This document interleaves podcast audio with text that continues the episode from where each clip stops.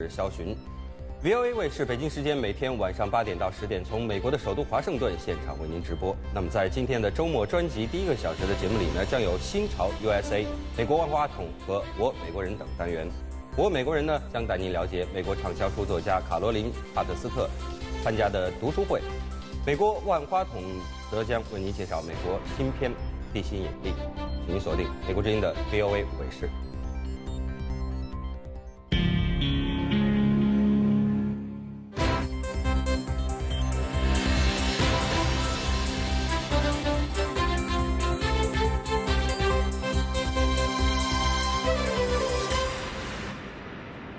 首先是今天的主要新闻。印度发布了特强气旋的红色警报，费林强气旋目前正朝着东岸而去，迫使当局疏散风暴路径上的几十万民众。气象预告员说，这一起风暴预计将在星期六稍晚登陆，并将是印度所遭遇过的史上最大的气旋。在海边的村落已经下起了豪雨，家家户户正在摧折树干的强风中冒雨前往避难所。在奥里萨邦的首府布巴内斯瓦尔，即使在早晨，天空是几乎完全的漆黑。该市距离海岸一百公里处。美国国务卿和阿富汗总统卡尔扎伊星期六在喀布尔举行了第二天的会谈，试图消除有关美军在阿富汗前途的安全协议上的分歧。克里星期五在事先没有宣布的情况之下造访了阿富汗，希望推动有关这个问题的谈判进程。驻阿富汗的美国官员表示，谈判已经取得某些进展。美国和阿富汗两国正在努力于十月底之前达成一项协议，这个协议将允许美军在北约领导的军事行动明年结束之后继续留驻阿富汗。美国总统奥巴马在白宫会晤巴基斯坦维权少女马拉拉·优素优福扎伊。马拉拉由于倡导女孩子的受教育的努力而遭到塔利班的袭击。奥巴马总统第一夫人米歇尔以及他们的女儿玛利亚星期五和马拉拉会面。白宫说，总统想要向马拉拉致谢，感谢她为巴基斯坦的女孩子们受教育所做出的努力。这起会面发生在诺贝尔和平奖颁发的同一天。马拉拉原本被视为有可能得奖，然而最后由国际禁止化学武器组织获奖。马拉拉在星期四获得欧盟的萨哈罗夫人权奖。美国女医生德维拉马库斯说，她和美国人权活动人士科迪奈斯星期六到中国浙江省一所监狱，试图探访被关押的异议人士朱渔夫，但是。遭到了当局的拒绝，朱一夫的妻子江航丽也随同探访。奈斯说，他们被短暂扣押在监狱，当局问话并且警告之后，让他们离开。今年六十岁的民主活动人士朱一夫以煽动颠覆罪被判七年徒刑，目前仍在服刑。据信他的身体状况不好。最后，北京对欧洲议会加强与台湾贸易关系的举措表示反对。中国的外交部发言人华春莹星期六说：“台湾问题属于中国内部事务，我们与我们对欧盟与台湾展开民间经贸往来不持有异议，但是反对双方发展官方关系。”欧洲议会在十月九号通过了一项有关欧盟与台湾贸易关系的决议，敦促欧盟委员会就投资保障和市场准入展开双边会谈。最后，我们来看一下美国的呃这个政府关闭的状况。美国政府部分关闭进入了第十二天，提高债务上限的最后期限也不断的逼近。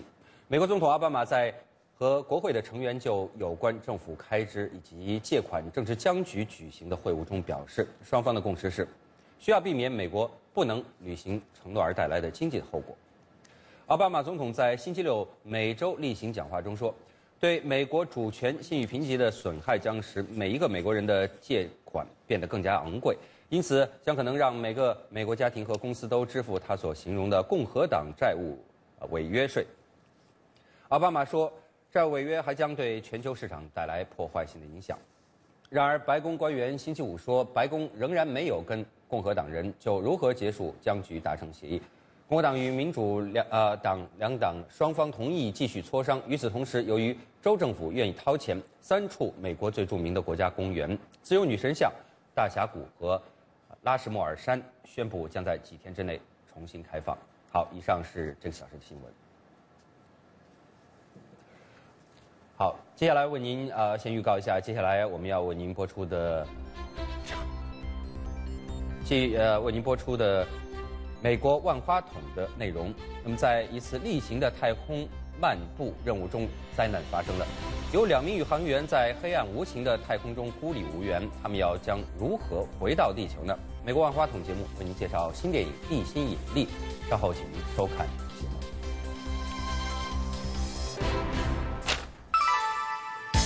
节目。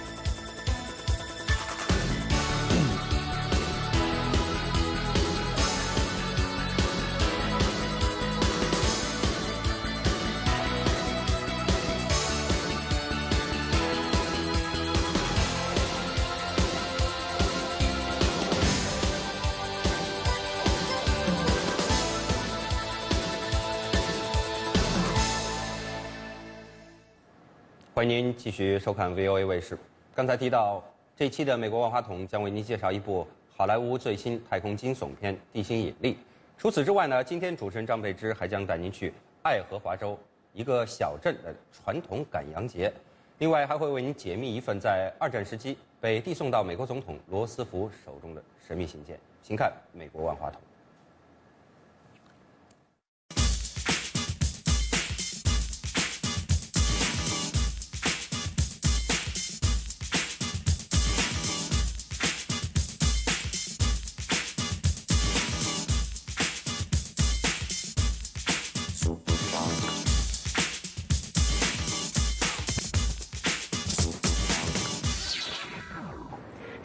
欢迎您来到美国万花筒节目，我是 Peggy 张佩芝。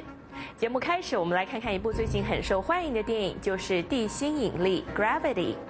这部电影由重量级明星山卓·布拉克和乔治·克鲁尼领衔主演，上映首周票房就超过五千五百万美元，破十月上映电影首周票房纪录，并获观众好评。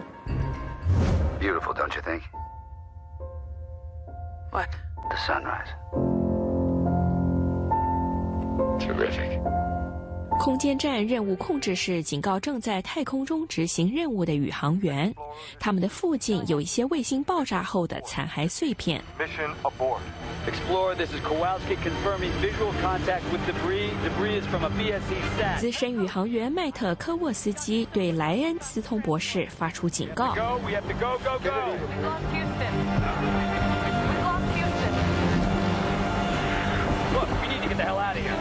但是首次执行任务的莱恩在看到危险时已经为时过晚他的伙伴科沃斯基试着帮助他。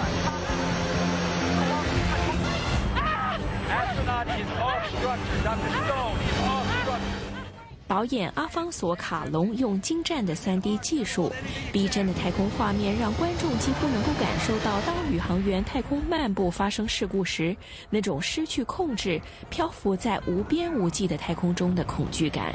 顿时，宁静安详的空间变得可怕、黑暗、无情。卡隆说，他希望尽可能的准确营造出太空的环境与景象。电影首席摄影师伊曼纽尔·鲁贝茨基希望能把这部电影拍成类似一部 IMAX 纪录片。我们也希望准确诠释太空中的物理定律，像微重力和没有任何阻力的景象。演员也必须习惯在这样的环境下表演，尤其是饰演主角莱恩斯通博士的奥斯卡影后山卓·布拉克。Everything you see, we physically shot. 每个景象都是实际拍摄的，有些是一小部分一小部分拍，然后串在一起。我还被挂在一个有十二条钢丝的装置上，这样我可以飞起来，做一些肢体动作。不过，布拉克表示，比肢体动作更不容易的是要通过厚重的太空衣，向观众表现出迷失在太空中的惶恐情绪。如果你没有这种情绪时，很容易在眼神中看出来。空间站被毁灭了，两个漂浮在太空中的宇航员要怎样回到地球呢？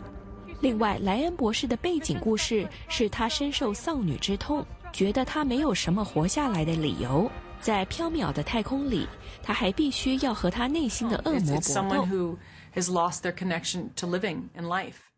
他失去了活下来的理由。在太空中的卫星残骸代表人生面临的挑战，这将发生在每个人的人生中。我们会被击败，我们应该要站起来，但理由是什么呢？NASA 宇航员凯撒琳·科尔曼和麦克·马斯密诺有很多太空漫步的实际经验。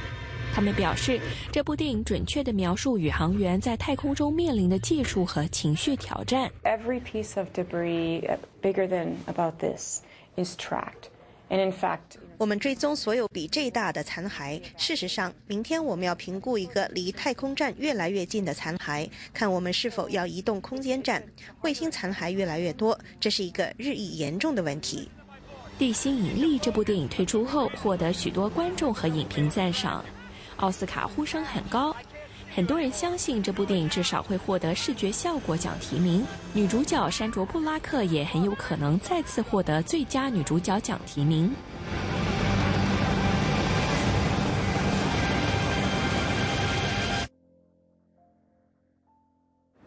地心引力是我们无法改变的定律。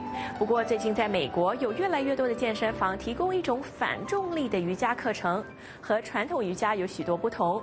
很多学员觉得反重力瑜伽的很多动作十分的特别，有很好的健身效果。一起来了解什么是反重力瑜伽。乍看下，这比较像有氧运动，不像瑜伽。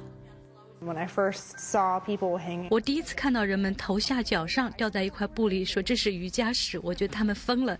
但是我发现这是一个很有趣的运动，就这么摇晃，很好玩。不过瑜伽学员拜斯说，反重力瑜伽不仅是好玩，而且是一个对身体相当有帮助的运动。我的背没有很大的灵活性，做这样的运动真的帮助到我的背。海瑟·布莱尔是瑜伽教练之一。他说：“头上脚下吊起来，提供做一般瑜伽无法达到的好处。你的脊椎因此得到减压。当你头下脚上吊起来时候，你的脊椎骨之间自然的、温和的松开了。”克里斯·迈尔汉斯上过传统瑜伽课，不过这是他第一次尝试反重力瑜伽。我希望能增加我的灵活性。我常常跑步，所以我的腿筋很紧。当人们听到这里有这种反重力瑜伽课程，很多人很感兴趣。反重力瑜伽是一种混合型的比拉提斯，包括一点瑜伽、一点空中艺术、一点悬浮训练，所以不只是瑜伽。你可以是任何健身水平，你可以受过伤，不管你年纪多大，任何人都可以上这个课，所以这吸引很多人。我发明这种连我母亲都可以做的运动。哈里逊是一个舞者和体操选手。他刚开始是为运动员发明反重力瑜伽，几年前他做了些调整，开始在美国教授一般大众这种运动。现在，包括中国、印尼、俄罗斯和巴西的一些健身房都开始教授反重力瑜伽。反重力瑜伽混合许多伸展运动，学生可以做很多传统瑜伽所没有的动作，包括飞行或像蝙蝠一样吊起来。虽然反重力瑜伽混合了其他许多运动的动作，发明人哈里逊说，瑜伽的哲学仍然是反重力瑜伽的核心。学员仍然是在学习瑜伽，因为这是练习身体、心智和灵魂的自觉性。和传统瑜伽一样，在每堂课的最后，学员都必须练习沉思，让身体和心理都能够享受一下宁静的空间。达河州的凯奇姆是只有几千人的小镇。这个小镇在一九三零年代是全球第二大绵羊集散地。今天虽然大家想到绵羊不会想到凯奇姆，但是当地的牧羊人仍然致力于保存养羊的传统。每年这个时候，当地会举办赶羊节，羊群在公路上游行，穿越城中心的景观相当的可爱。一起去看看。达河州的地理条件对养羊业来说算得上得天独厚。牧羊的传统在这里已经持续了一百五十多年。上个世纪三十年代，凯奇姆曾经是世界上仅次于悉尼的第二大绵羊集散地。There are five 现在还有五个家族仍然在这个山谷里放牧。我想，凯奇姆一带还有二十五个到三十个牧羊人。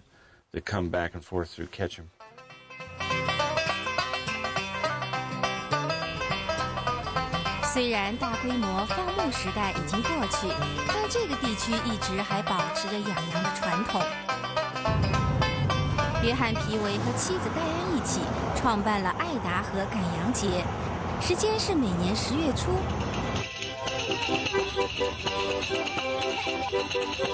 羊是节日里当然的主角，人们读关于羊的书，听羊的故事，看牧羊的表演。啊，three minutes，三分钟就可以搞定。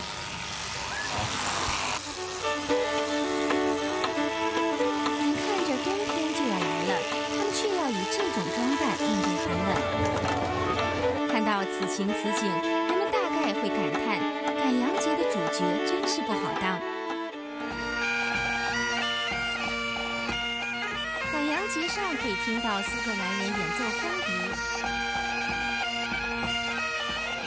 观赏巴斯克人跳舞，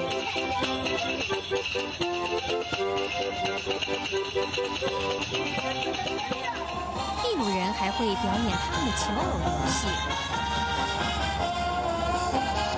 这三个不同的族群在各自的故乡都以牧羊出名，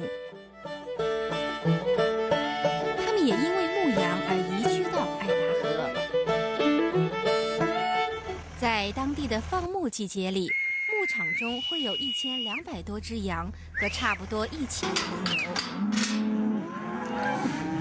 约翰·皮维更多的是承担牧场主的角色。目前在草场陪伴羊群的全都是秘鲁人。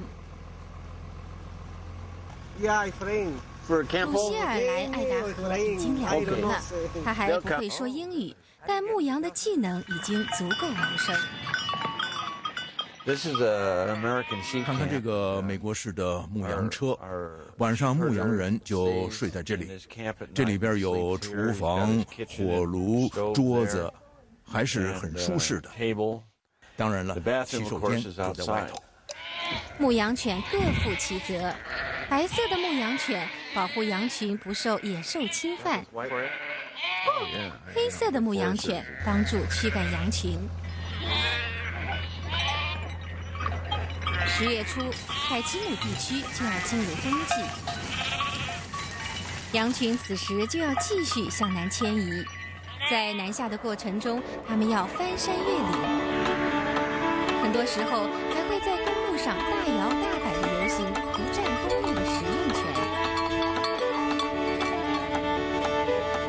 树的景观会吸引不少人。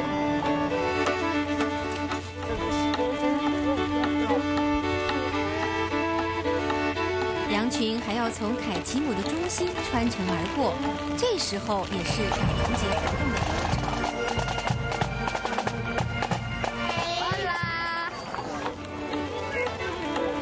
潮。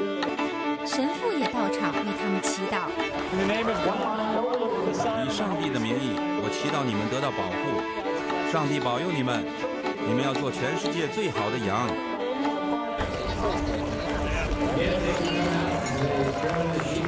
但羊毕竟是羊，终究还要任人宰割。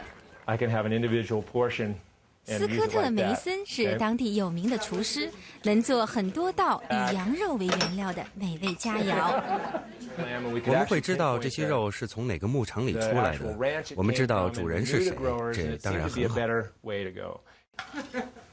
一人一个就够了。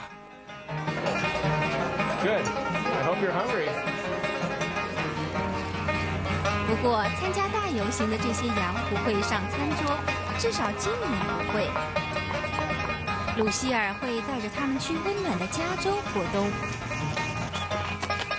很多羊还要在那儿生儿育女，等到明年春天再拖家带口回到爱达荷。美国真记者方正，爱达荷州凯奇姆报道。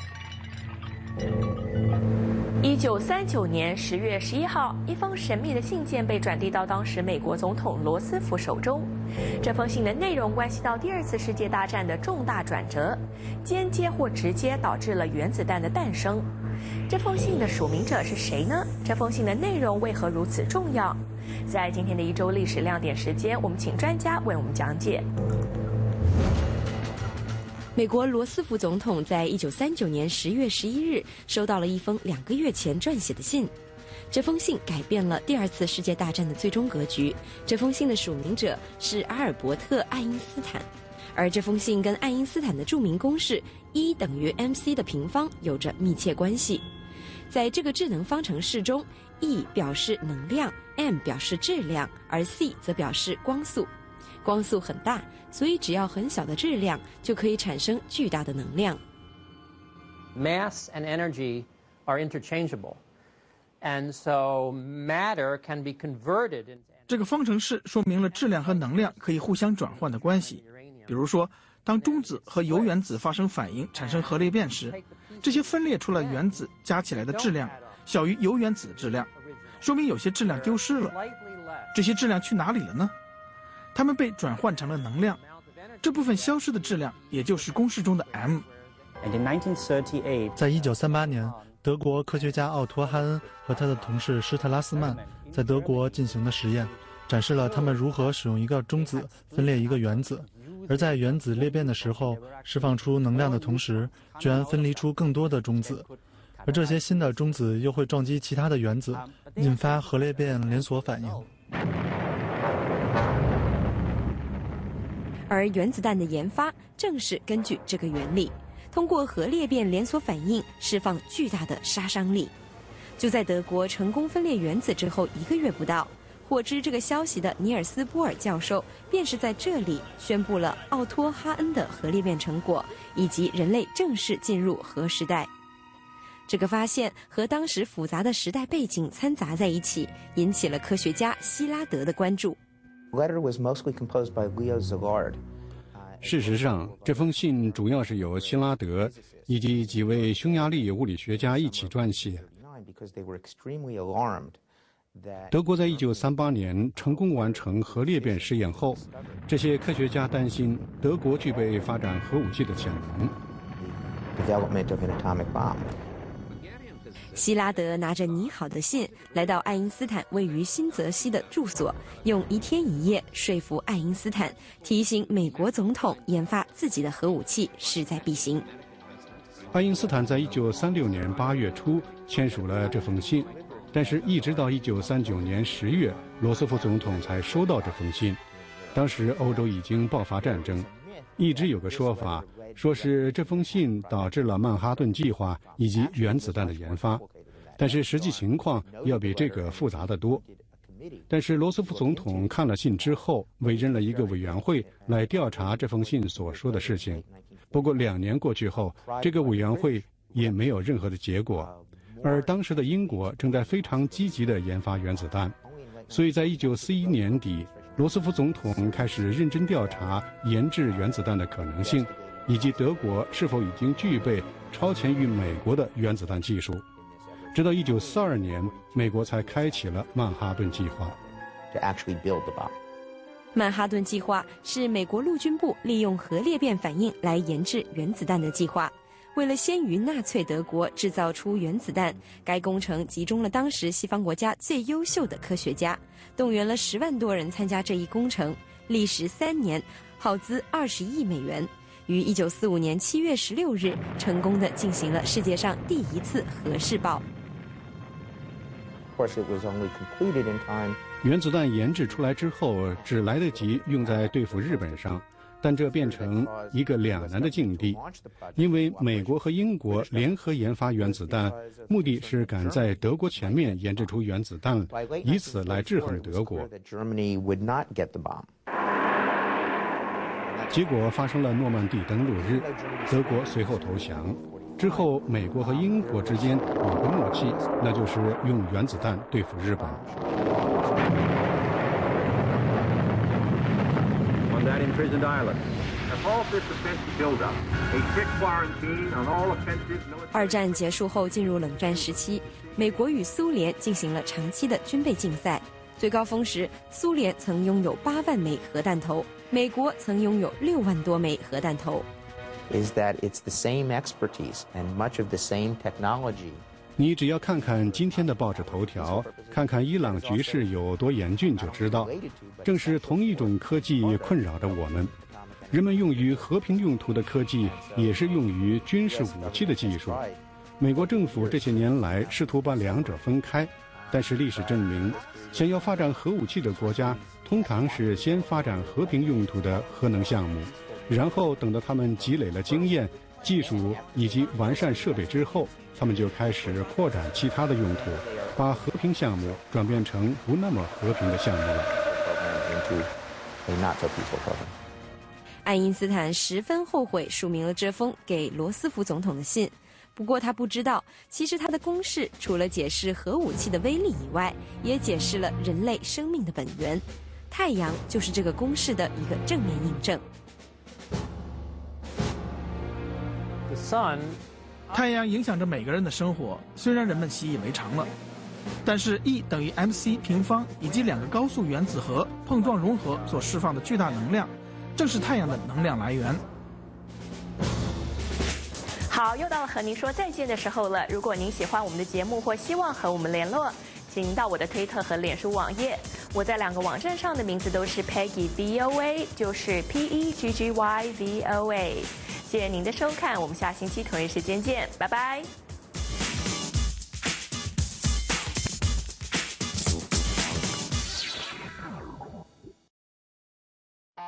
新闻永远滚动，获取美国之音新闻，弹指之间，随手可得。美国之音登场 Google Currents，在 Google Currents。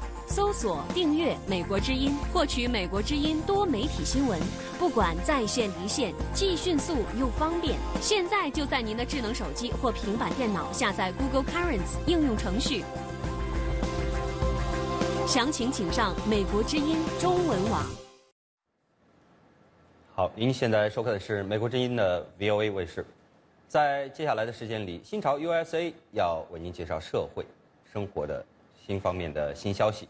美国国务院资助的交换学生计划让世界各国的年轻人有机会到美国来学习、来生活。国务院的青年交换和学习项目主要目的是要让那些拥有大量穆斯林人口的国家的青年体验美国。外国学生们参加这个项目需要经过竞争，如果被选选中的话呢，他们可以到美国学习和生活一个学期。来到这里，他们就住在美国人的家中。接下来呢，我们就来看一看美国之音记者法舒利的报道。It makes me feel，我就像在自己家一样。他们对我就像对自己的孩子。You are your own, their own child。这种经历很棒。他们在我们家才住了一个月。I think dinner。我觉得餐桌旁的交流很有趣。美国国务院的青年交换和学习项目，把原本远隔千山万水、文化截然不同的人们聚到一起。年轻人来自远方，体验美国人的生活，跟美国人同吃同住。国务院教育与文化事务局在美国受到911恐怖攻击以后开始了这个项目，目标是在穆斯林世界改善人们对美国的了解。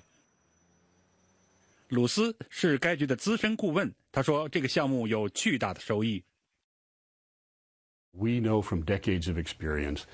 几十年的经验告诉我们，让美国人跟各国人民融合在一起，不管年龄大小、背景如何，这是创造相互理解的最有效的途径。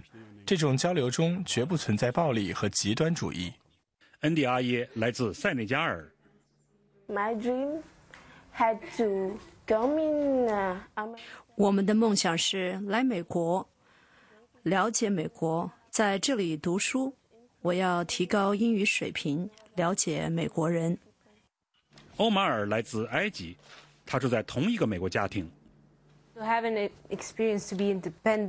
有了独立生活的经历，也学会了管理自己的生活。这个项目在这些方面的效果很好。这些本事未来会对我的工作和生活有好处。美国家庭为外国孩子提供住宿，并不会得到财务补偿。费尔兹和他的妻子说：“这没有关系，因为项目的使命非常重要。”我们看到世界上有很多冲突，冲突因何而起？主要是因为大家互相不理解。凡是促进文化间理解的都是好事。我们以前曾在海外住过，跟穆斯林互动过，这让我们能让两个外国孩子体验美国的生活，通过人与人的接触。更容易让他们懂得，其实人都是一样的。在青年交换和学习项目涉及的很多国家里，反美情绪高涨。鲁斯否认，美国国务院在试图影响这些国家的青年穆斯林的观点。交换学生可以随意观察、聆听和提问，我们并不向他们灌输任何东西。奥马尔说，他们在这里不仅了解美国，也了解其他国家的人。我们班上有好多不同国家的人，不光是美国人，大家都很友好。国务院的项目每年请九十名外国学生来美国。项目组织者说，他们回国后会更好的为本国服务。好，接下来的节目中，我们为您介绍一位到国外去访问过的美国女孩子，二十二岁的美国女孩。黛拉·布莱特从来没有访问过穆斯林国家，直到今年夏天，她在印度尼西亚度过了六个星期的时光。印尼有两亿九百万穆斯林，布莱特是美国康奈尔大学的毕业生，她也是非营利组织美国非官方大使的志愿人员。美国之音记者埃尔马斯利报道，这个私营的民间外交组织促进美国和穆斯林世界之间的相互了解。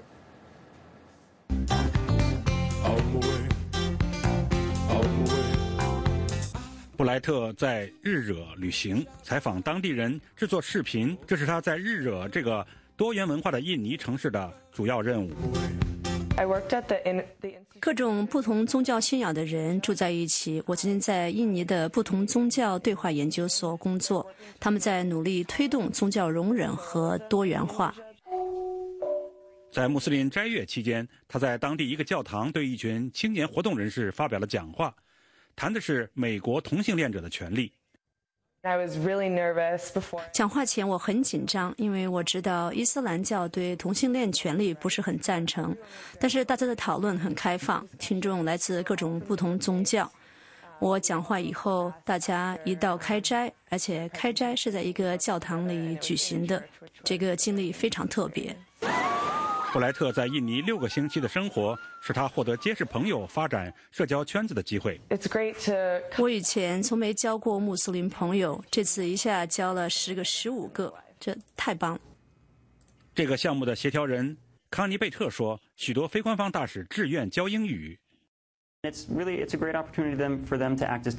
这是个好机会，他们可以当老师教英语，做辅导员，也可以从学生和社区服务的对象那里学到东西。” parents in the community where they're serving。美国非官方大使组织是2011年开办的，它还促进妇女权利，推动穆斯林国家的微观经济，比如在摩洛哥和坦桑尼亚就是如此。回到美国以后，这些非官方大使会把自己的经历分享给朋友和认识的人。如果你看到自己社区的人谈论他们在海外构建的伙伴关系。在远方交的朋友，谈论外面的穆斯林世界，对你会很有感染力。这些志愿者说，作为祖国的非官方大使，几个星期的经历会伴随他们的一生。您收看的是美国之音 VOA 卫视的《新潮 USA》。越来越多的美国医院正在利用大自然来帮助病人康复。这些医院在设施内建设花园，让病人常常到那里去养病。美国之音记者阿尔马斯利介绍了华盛顿的约翰霍普金斯医院的养病花园。表面看起来，它只不过是一片绿地而已，但是这片绿地不仅仅只是有花有草而已。请看报道。只要医生护士允许。小友友就离开病房，到这个花园里玩。建这个花园是从童话《小王子》得到的灵感。小友友为了治病，要定期跟妈妈来到这家医院。上星期他刚刚做了手术。医院里这片天地属于大自然，在心理上和情感上，花园都能让孩子彻底放松。医院儿科中心的布莱尔斯基说：“年轻人到医院来很容易紧张。孩子们来医院有时会很害怕。”他说：“为了减轻孩子们的恐惧，很多医院设法让孩子们待在一个让人轻松的地方，而不是等在诊室里。”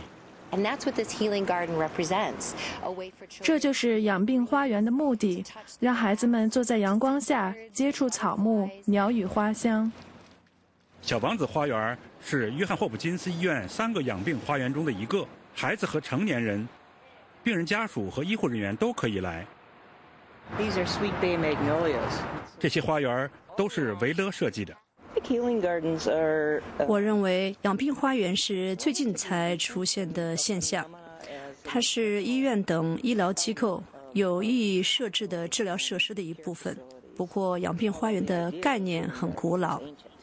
维勒说，养病花园应该具备几个因素：需要有足够的阳光，也需要有阴凉，病人应该很容易到这里来。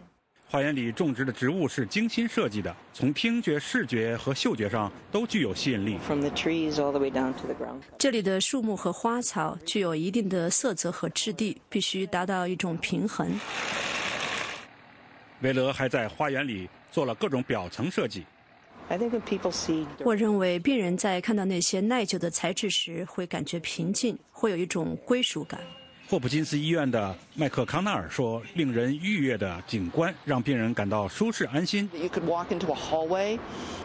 也许病人会来到一个俯瞰花园的阳台上，看到花园会让他们感到平静安心。养病花园得到的反馈是积极的。我听到的最多的反馈是，我觉得自己不像是在市中心，可是其实病人就是在市中心。这就是大自然的养生力量。”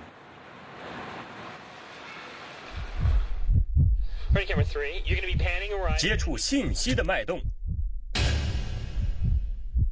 感受时代的心跳，持续可靠的消息来源，平衡客观的新闻理念。我是樊东明，欢迎收看美国之音 VOA 卫视。拒绝偏激与炒作，倾尽全力去做。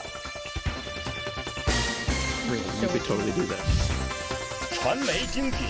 全新打造唯信唯实新闻天职，美国之音 VOA 卫视。您收看的是 VOA 卫视的周末特辑。读书会在美国相对比较普遍，人们自发组织、自选书籍，大家聚在一起畅谈读书的感受。美国畅销书作家卡罗琳·帕克斯特参加的一个读书会，就是由心理治疗师。霍普布莱克和其他的人自发组织的。他们今天讨论的作品是卡罗琳正式出版的第一部小说，也是2003年《纽约时报》最佳畅销作品《巴别塔之犬》。接下来，请看我美国人。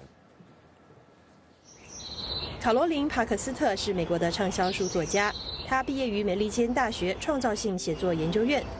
卡罗琳与家人居住在华盛顿特区。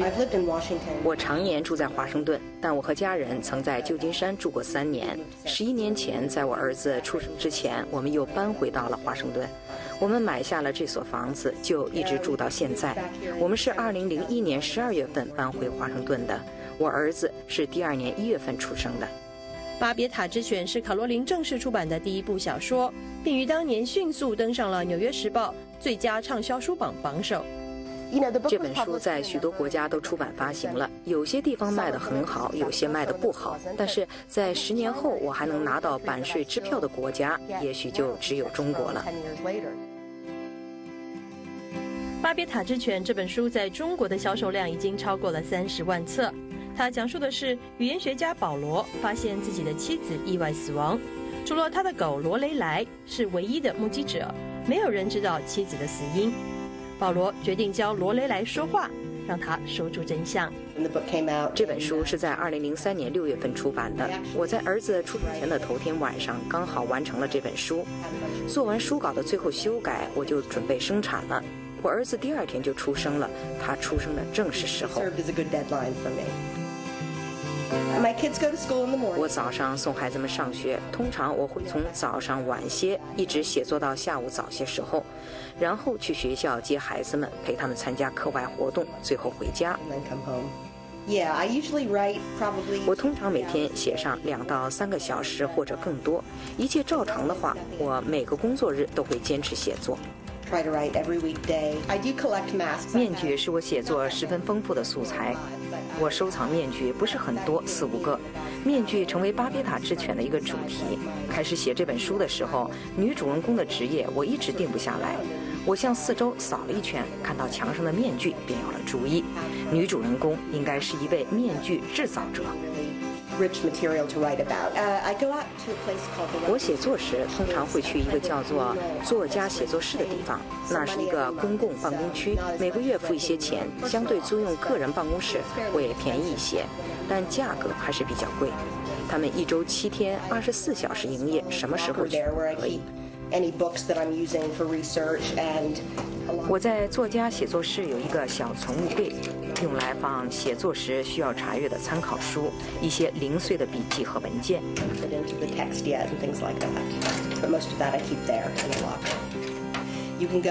你可以坐在写作室里任何一张桌子前，安静的写作。这个地方非常好，也很方便和其他作家做一些交流。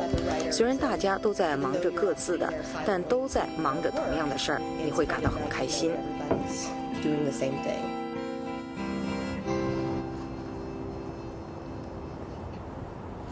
《巴别塔之犬》出版已经十年了，到现在仍然有读者在讨论这本书。Hi, how are you? How are you? Good. 读书会在美国相对比较普遍，人们自发组织、自选书籍，大家聚在一起畅聊读书的感受。I don't know exactly when it's been at least a year since we started. It just kind of started organically. 我们的读书会成立至少有一年了。我和孩子同学的几个母亲彼此是好朋友，大家决定成立一个读书会。这个读书会逐渐扩大到了六到八人，我们每四周或六周就会聚一次。霍普布莱克是卡罗琳帕克斯特今晚参加的读书会的发起人。霍普是一位心理治疗师，也是两个孩子的母亲。The Dogs of Babel. Our book club tonight. 巴别塔之犬，这是我们今天晚上要讨论的书。Elementary school. That's where most of the moms, actually all our kids go there. 我们大多数母亲的小孩都在约翰尼小学就读。我们学校每年都会举办拍卖会，在拍卖会的阅读框里就有卡罗琳的捐助。她捐了她的三本书之一《巴别塔之犬》，共八册。她亲笔签了名，然后会来参加我们的读书会。我认为读者们能与作者近距离接触是一个非常难得的机会。你可以询问作者各种各样的问题，而我本身作为读者就很好奇作者是如何看待他自己作品的。读书会不仅是为了在一起讨论书籍，还同样是一个朋友聚会、边吃边谈的场合。其实就是给自己一个放松的理由，同朋友聚一聚，也是给自己一个工作之余、照顾孩子之余安定下来读书的机会。其实当一名作家是非常孤独的，因为你不会经常与你的读者进行交流，而读书会正好提供了这个机会。读书会的读者们大都喜欢我的书，如果他们有不同的意见，我们也会彼此交流看法。有些读者的想法是我从来没有想到过的，有时他们对书的解读与我当初写作时的想法不太一样。你们都知道，我有一只猫，养了十七年了。它和我共同度过了我最美好的时光。你想，如果他开口告诉你他的想法，你会怎么样？我认为这本书对狗能够看见什么、想些什么、会说些什么的描述非常的丰富，与我养狗的经历产生了共鸣。从第一部分开始，你逐渐了解了这个故事，看到男主人公开始迷失了自己。我很赞同他们，这本书读起来非常吸引人。当你拿起来就放不下了，你很想知道接下来会发生什么，还有一些迂回曲折的情节，真是让人无法预测。其实保罗活在一种病态，他不再考虑他的狗罗雷莱生活死，因为他太想知道他的妻子莱克西身上发生了什么。所以他没有真正考虑罗雷莱的处境。写作时，我就想一定要用什么办法去阻止他。当事情发展到极致，会怎么样？the ultimate, you know, if you took this thing all the way, what would, you know, what would that look like? Yeah, you look at your own marriage. 读完这本书，你会反过来审视你自己的婚姻，审视夫妻间交流的方式。当人们晚上试图入睡，或者当人们迷失的时候，有些话人们是不会与丈夫或者妻子或者与任何人交谈的。我认为人们之所以选择去讨论卡罗琳的《巴别塔之犬》，其中一个原因是，这是她的第一部小说。我们很想知道。他在写自己第一部小说的时候的感受，和他第一次正式出版受到好评后的感受。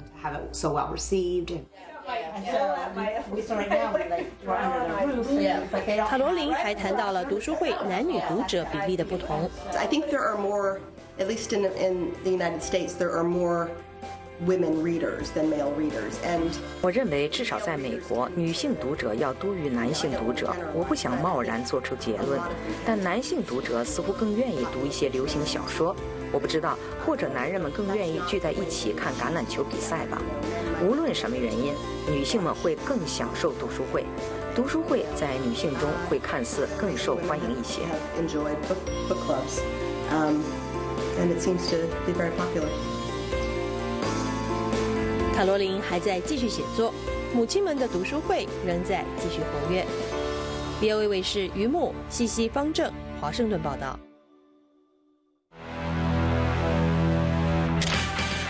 美国大学毕业生找不到工作，该怪谁？觉得骂的还是有道理。为什么？这个简直见过逻辑这么不通的东西。外国人怎么见，外国人怎么练。现在市场经济，你怎么还抱着这个教条不放呢？欢迎回到焦点对话。罗马就是被面包和马戏掏空的。那宝生，你的看法是什么？每周五晚焦点对话。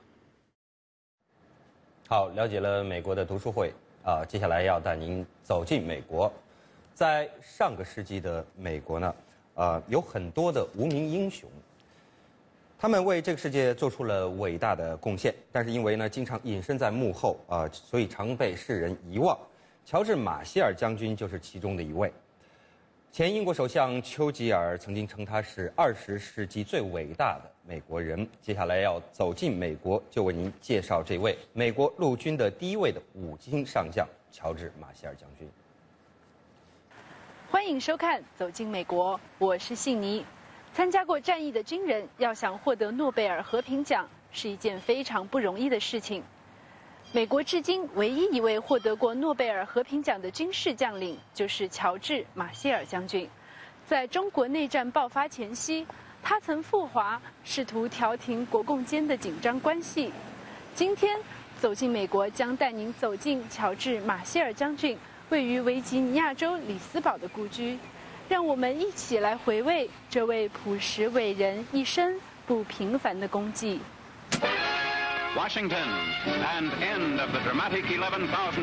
一九四八年十二月七日，蒋夫人宋美龄来到美国首府华盛顿进行一次非正式的访问。当时，美国国务卿乔治·马歇尔的夫人凯瑟琳来到机场接机。离开机场后，宋美龄就直接去了马歇尔将军以及凯瑟琳位于维吉尼亚州里斯堡的家。I wish to express my appreciation for the interest. and sympathy shown to my country by our American friends. I'm happy to be here in the historic and hospitable home of my good friends, General and Mrs. Marshall.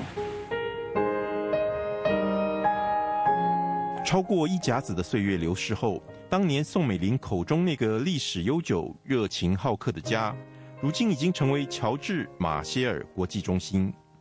米黄色墙、红色屋顶的建筑挺立如昔，庭院里绿草如茵，花木扶疏，看不出一丝饱经岁月的沧桑。that was the Marshall's house.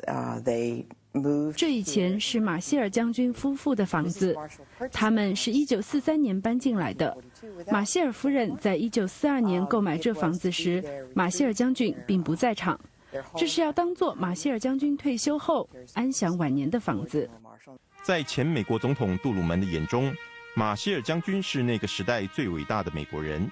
二战期间，美国最出名的军事将领包括艾森豪威尔、麦克阿瑟、巴顿，都曾经是他的部属。他在1880年出生于宾夕法尼亚州的尤宁敦，之后毕业于维吉尼亚军校。在军校时，他认识了他的第一任妻子伊丽莎白。During World War One, he was a a desk officer in that war. 在一次大战期间，他负责训练及作战计划，并且策划了两次主要战役——莫兹阿尔贡战役和圣米耶尔战役，奠定了盟军的胜利，而赢得了伟大的组织者的名声。马歇尔将军的故居是一幢18世纪的建筑，一进门廊就可以看到典型美国联邦建筑风格。左右两边分别是餐厅与客厅，客厅里悬挂着蒋夫人宋美龄亲手画的中国画，左上角是蒋介石的亲笔题字《雪村图》夫人画，而厅里的中国家具则是与第一任妻子伊丽莎白在中国时期一起购买的。一九二四年到一九二七年，马歇尔奉命出任美国第十五步兵团团长。任务是保护天津租界，这是他第一次与中国的接触。在这期间，他开始学习中文，但是从中国回美后不久，伊丽莎白就因病去世了。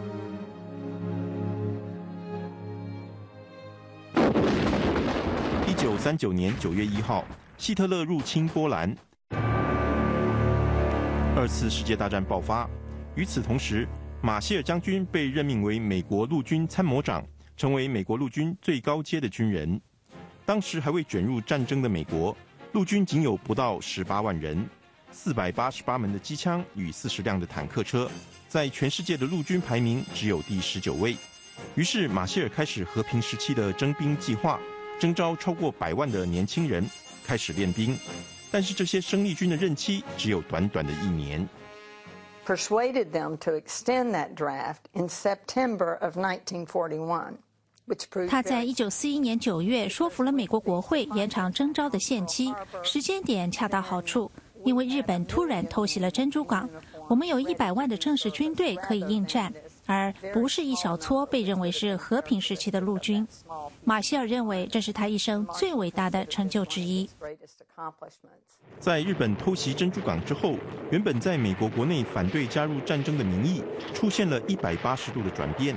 由于美国的加入，使盟军在二次世界大战的非洲战场开始出现胜利的曙光。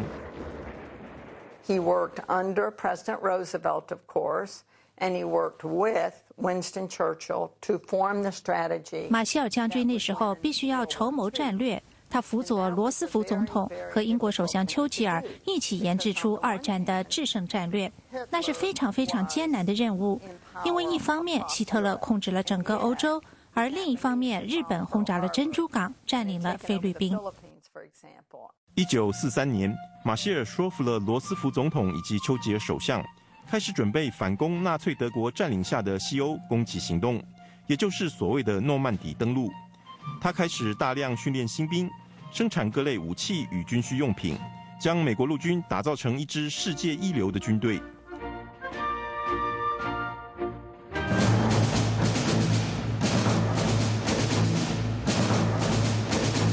一九四四年六月六日，艾森豪威尔将军被罗斯福总统任命为盟军最高统帅，来执行这项登陆计划。原因是罗斯福总统希望马歇尔将军留在华盛顿，坐镇决策中心。一九四四年十二月，马歇尔将军晋升为五星上将，成为美国陆军有史以来的第一位五星上将。在纳粹德国投降前夕的一九四五年四月十二日，罗斯福总统去世，杜鲁门总统接任成为美国第三十三任的总统。随着二战欧洲战场的结束。杜鲁门下令执行原子弹轰炸日本的任务。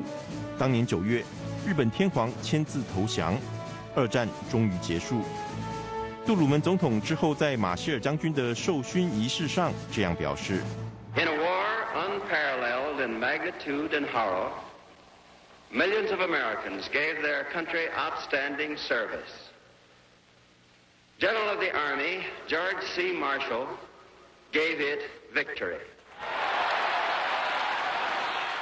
We look back on it, and Americans think, "Oh, of course we were going to win that." 当我们回头看时，很多美国人认为我们赢得战争是理所当然的。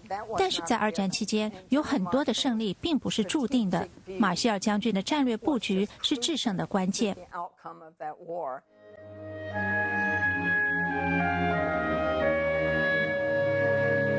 一九四五年十一月二十六日，六十五岁的马歇尔获准退休。告别军中袍泽，他原本以为终于可以好好休息了，计划和第二任妻子凯瑟琳一起在这幢房子里安享晚年。但是退休生活才过了十天，杜鲁门总统的电话就打来了，要求他担任赴中国的特使，任务是调停国共之间的内战。He worked very hard to make that happen, but it was a very difficult task. Now. He would he arrived in December of 1945. 他非常努力，想要调解双方之间的分歧，但那工作太困难了。他在一九四五年十二月到中国后，马上进行谈判工作。他倾听各方面的问题，试图在一九四六年三月达成停火协议。但是当他回到美国，希望国会提供资金帮助中国时，停火协议破局了。And during that time, that ceasefire unraveled. 这里就是客房，被称为蒋夫人房。当年宋美龄来这里做客时，就是住在这个房间。这也是整间房子里最大的房间。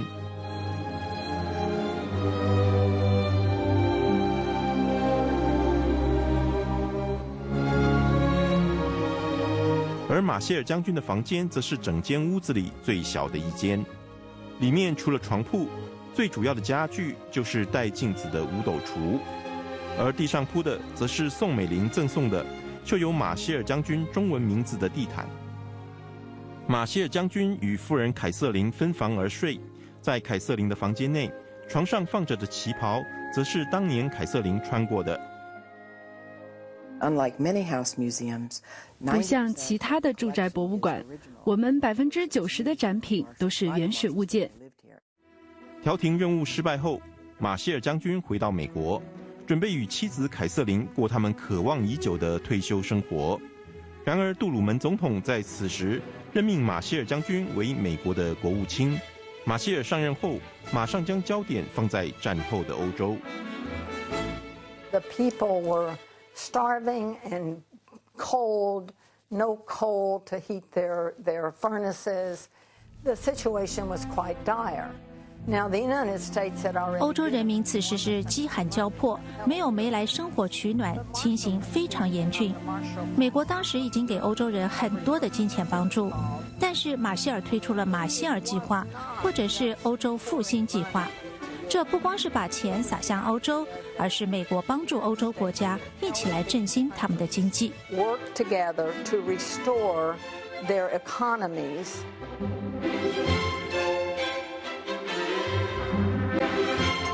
一九五三年，马歇尔将军获得了诺贝尔和平奖，成为美国唯一一位得到诺贝尔和平奖的军人。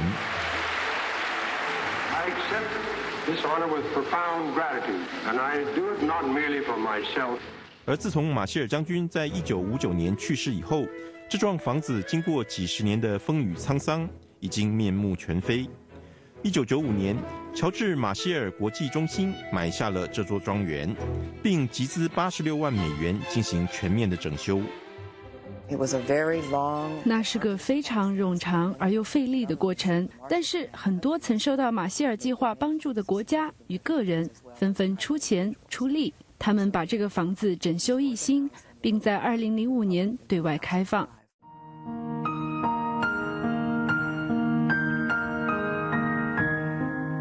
马歇尔将军当年最喜欢荷锄耕作的花园已然恢复了原貌，走廊上斑驳的长椅让人联想起当年马歇尔夫妇在此喝茶小憩的时光。在凯瑟琳出版的传记中，马歇尔将军说了这样一句话：“这是家，一个在流浪了四十一年后真正的家。”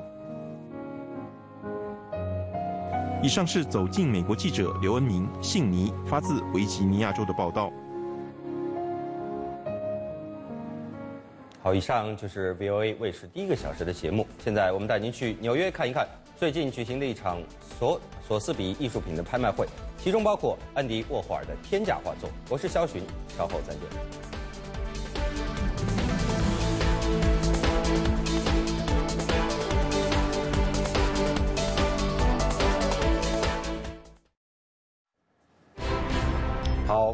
会欢迎回到 VOA 卫视十月五号的周末专辑的第二个小时的节目，我是肖寻。在第二小时节目中，我们要为您安排走进美国、美食民主、法律窗口以及解密时刻等单元，欢迎届时收看。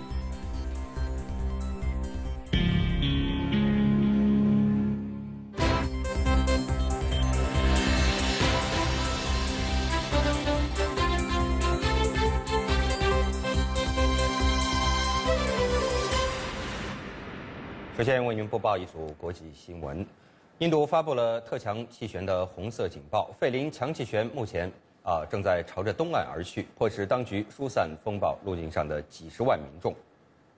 气象预告员说，这期风暴预计将在星期六稍晚登陆，并将是印度所遭遇过的史上最大的气旋。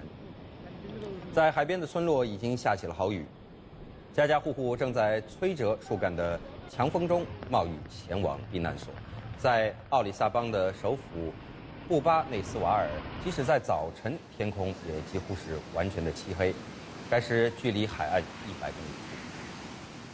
美国国务卿克里和阿富汗总统卡尔扎伊星期六在喀布尔举行第二天的会谈，试图消除有关美军在阿富汗前途的安全协议上的分歧。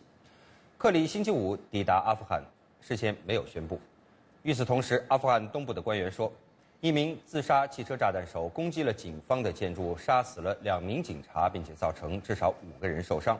当局说，这一起爆炸星期六发生在南格哈尔省的首府贾拉拉巴贾拉拉巴德。目前没有人出面宣称对这起攻击负责。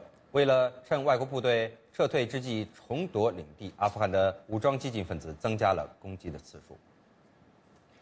美国女医生德拉维马库斯说：“她和她的美国人权活动人士科迪奈斯星期六到中国浙江省的一所监狱，试图探访被关押的异议人士朱渔夫，但是遭到了当局的拒绝。朱渔夫的妻子江航丽也随同呃探访。奈斯说，他们被短暂扣押在监狱，当局问话并且警告之后让他们离开。今年六十岁的民主活动人士朱渔夫以。”煽动颠覆罪被判处七年徒刑，目前正在服刑。据悉，他的身体状况不好。美国联邦政府关门进入了第十二天，三处美国最著名的国家公园因为州政府愿意出钱，而将在几天之内重新开放。他们是自由女神像、大峡谷和拉什莫尔山。政府关门首当其冲是旅游业，因为订单取消、出团减少，旅游业已经开始拉响警报。下面，请听，请收看美国之音记者国福从洛杉矶发来的报道。在洛杉矶的好莱坞街头，熙来攘往的游客几乎有半数是亚裔面孔。他们有的是因为美国联邦政府关门，导致全国各地国家公园不再开放而改变了行程。李先生说：“有有，我们本来要去那个 Death Valley。”然后，然后去了，然后关门之后，那 Death Valley 就关门了。另外一位没有透露姓名的游客说：“当然有了，比方说我们去西点军校参观。”新建号称为洛杉矶规模最大的旅游公司，他们有四分之一的业务跑好莱坞和洛杉矶附近的景点。国家公园关门是否会为他们带来额外的客源？费伦蒂诺斯是公司总裁，他说。We are seeing a little bit more of that. 我们看到本地旅游有一些增长，更多的人过访洛杉矶，他们可能会因为行程改变而在这里停留久些。过去一个星期确实有些增加，但他们公司四分之三的业务是出租巴士给其他旅游公司跑长途，路线也包括许多国家公园。费伦蒂诺斯说：“我们公司跑长途的出租巴士，大约百分之十到百分之十五被取消。如果政府继续关门，我们的旅游出车可能有半数被取消，因为那些巴士跑优胜美地和大峡谷等国家公园。”费伦蒂诺斯对政府继续关门的冲击相当忧心。他指出。政府再关门一个星期，可能会对公司的租车业务带来严重打击，因为德国、中国和日本的旅游团将不来美国。专门经营华人市场的顾如新是洛杉矶县的美国亚洲旅行社的总裁，有三十多年的专业经验。顾如新说：“像这几天我们都会打电话给他们啊，说现在南峡谷不能去了，我们会改在西峡谷或者 Vegas。如果客客人说我们不要，如果不然的我就不去，我们就会愿意就是给他们退票。”大峡谷的西峡谷是民间所有，但门票很贵。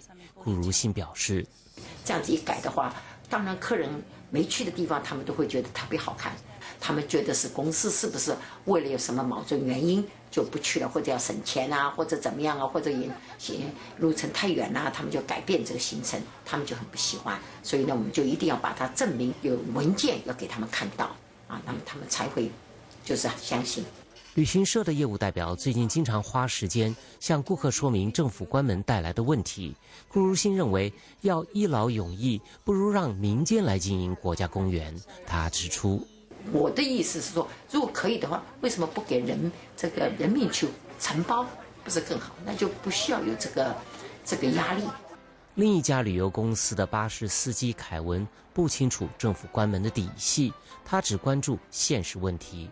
凯文指出：“你就谈吃吃饭的问题，那你全全部关掉了，我员工怎么办？我我拿拿拿拿什么吃饭？最简单的，你国家是不是要负担？你不负担我怎么办？”那你如果说开的话，是不是国家公园还有一定的收入？我还能支付员工的员工的工资每个月，是不是？凯文的担心还有几许无奈。他说：“我很担心，我个人肯定担心，不是说我担心，整个的巴士公司、整个的巴士专位，华人都担心。”顾如新表示，目前正好进入旅游淡季，但年底的旺季也不远了。联邦政府尽快开门恢复运作，是旅游业者共同的愿望。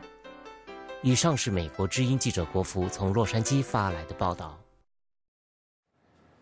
好，以上是这个小时的新闻，请您不要走开，接下来还有更多精彩节目。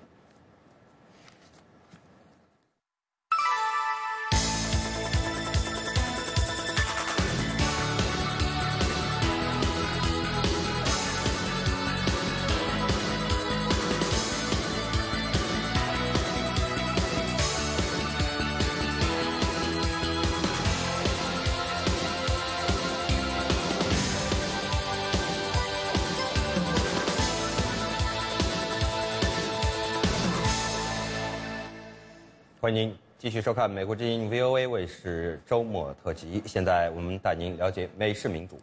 斯诺登的棱镜门泄密案让奥巴马政府大伤脑筋，而白宫的请愿网站上众多粉丝却在呐喊赦免斯诺登。这正是美国人实践请愿自由的鲜明的例证。二百多年之前，请愿自由就被明确地写入了美国的宪法第一修正案，与言论自由并重，也是言论自由的体现方式。它的表现形式有很多，也非常有意思，我们大家一起来了解一下。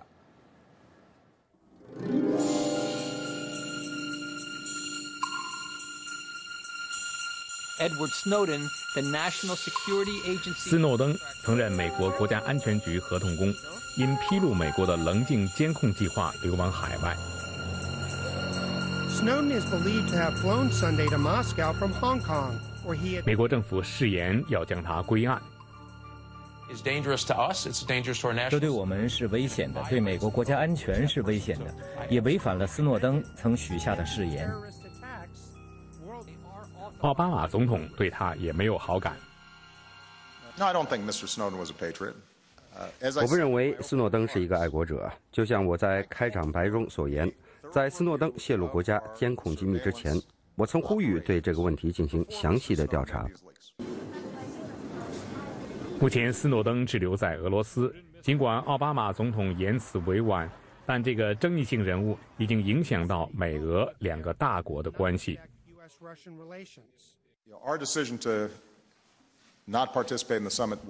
我们决定不参加美俄峰会，不仅仅是因为斯诺登。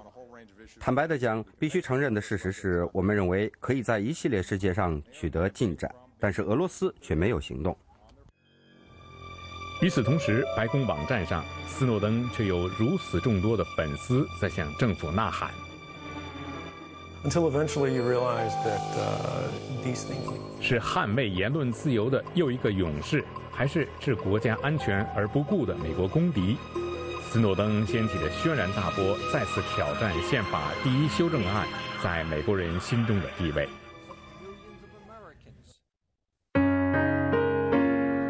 作为普通公民，你或许无法改变政府的政策，但绝对有权向政府表达自己的不同意见。这就是宪法赋予公民的请愿自由。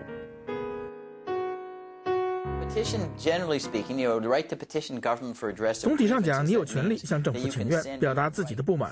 这意味着宪法赋予你权利向议员、政府表达意见，甚至进行抗议。请愿可以以集会为形式，但许多人签名也是一种请愿方式。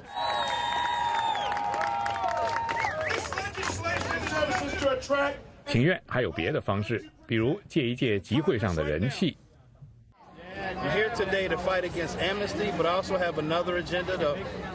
我今天来这里是反对大赦非法移民的，同时我还有另一个目的，希望总统能赦免我的妻子。我的妻子叫邦特·佐尔克斯，她因误判被关在联邦监狱里。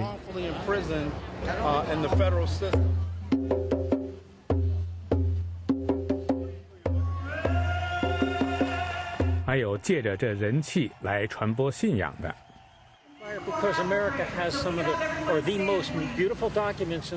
美国有世界上最好的法律条文，以上帝为起始点，赋予人类权利。上帝给了我们生命、自由、追求幸福的权利，这是上帝赋予的权利。我们需要政府保障这些，有效执行，或是干脆走上国会山。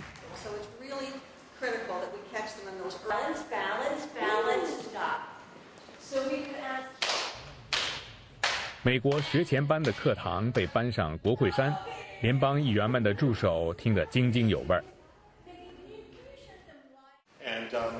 青年受众艺术学习组织的全美执行主任戴维·迪克正在众议院 STEAM 党团会议上做简报，他要推动在美国学校的课程中加入更多的艺术元素。如果想直接向立法者陈述自己的担忧，也可以这样。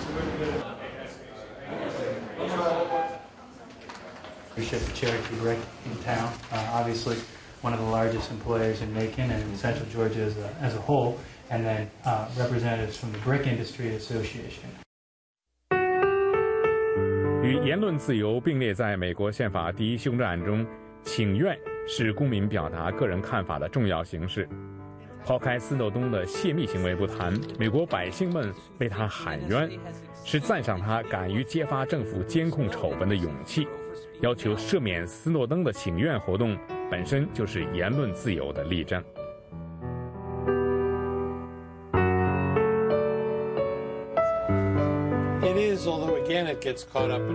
请愿包含在言论自由的范畴当中，在第一修正案中。除了宗教自由，可以说言论自由涵盖了其他的所有内容。请愿的手段很多，迪克与乔治亚专场的请愿活动都是由一家游说公司安排的。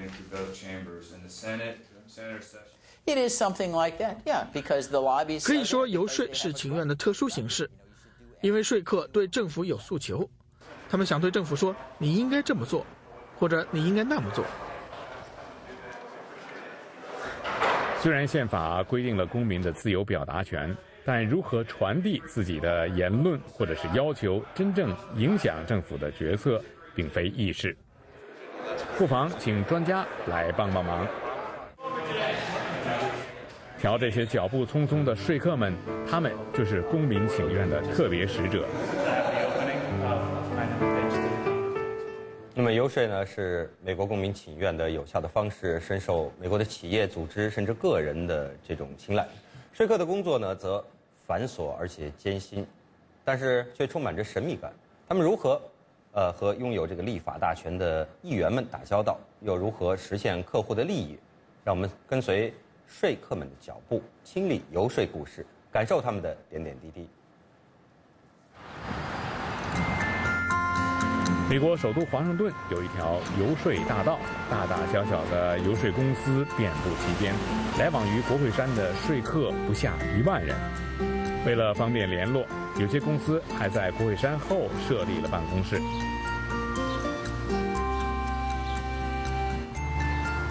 Our firm's name is is lobbyit.com. We're founded. 我的公司叫 lobbyit.com，二零零九年成立。我们在游说这行仍然比较年轻。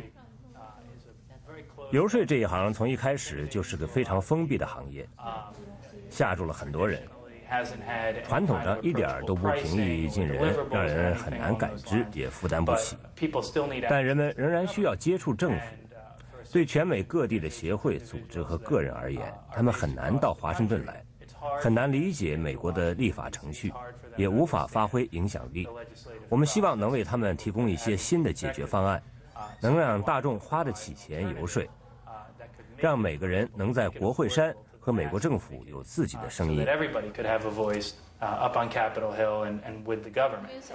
No, just just lobbyit.com. Lobbyit.com 是我们唯一委托的公司，我们的合作关系大约九个月了，他们干得非常棒，强调了我们的议题。推动了有关这一议题的对话。迪克领导的艺术教育组织在全美各地有三十一个分支机构，他们游说国会的目的并不是专门为了某项提案或者是立法，而是为了和议员们建立长期联系。在国会做简报就是加强联系的有效渠道。我有幸在国会向 STEAM 党团会议的两位主席。苏珊·伯纳米奇和阿伦·绍克议员陈述这个议题。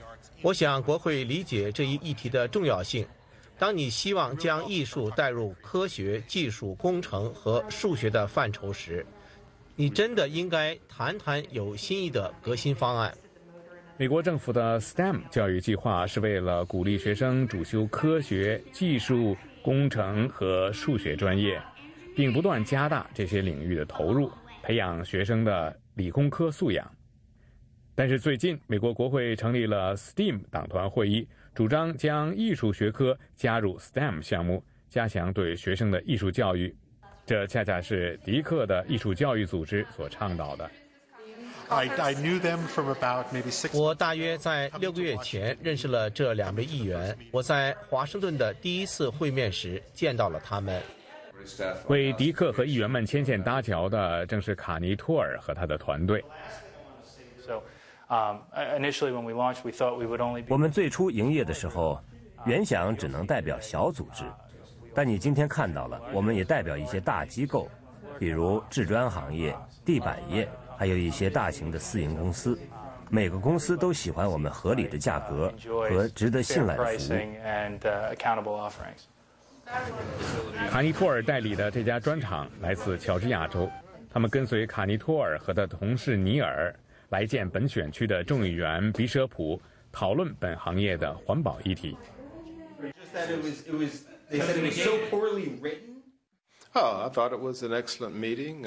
今天的会议进行得非常好，拜访者们陈述了他们关心的问题，我对此也有同感。我们都认为。我们将尽力解决他们说的这些问题。作为联邦议员，比舍普往往是选民和说客趋之若鹜的对象。在他看来，倾听就是他的常规工作。Oh, that that happens every day, and it happens here in the office. 我每天都会会见这些游说者或是请愿者，有时候是在办公室，有时候就在普通公民的家里，或者在超市。如果我去教堂，他们会在教堂里找到我；无论人们在什么地方找到我，比如汽车厂、加油站，他们就会跑向我，让我告诉你，这就是你需要做的，不要做这个，避免做那个。所以你知道，这是我工作的一部分。作为一个议员，我必须理解他们的需要和担忧，他们的希望、愿望、欲望。我能做到的就是分享他们关心的议题。我要了解选民的心声，将这些问题带入我的工作中，试图在制定政策时将之融入其中。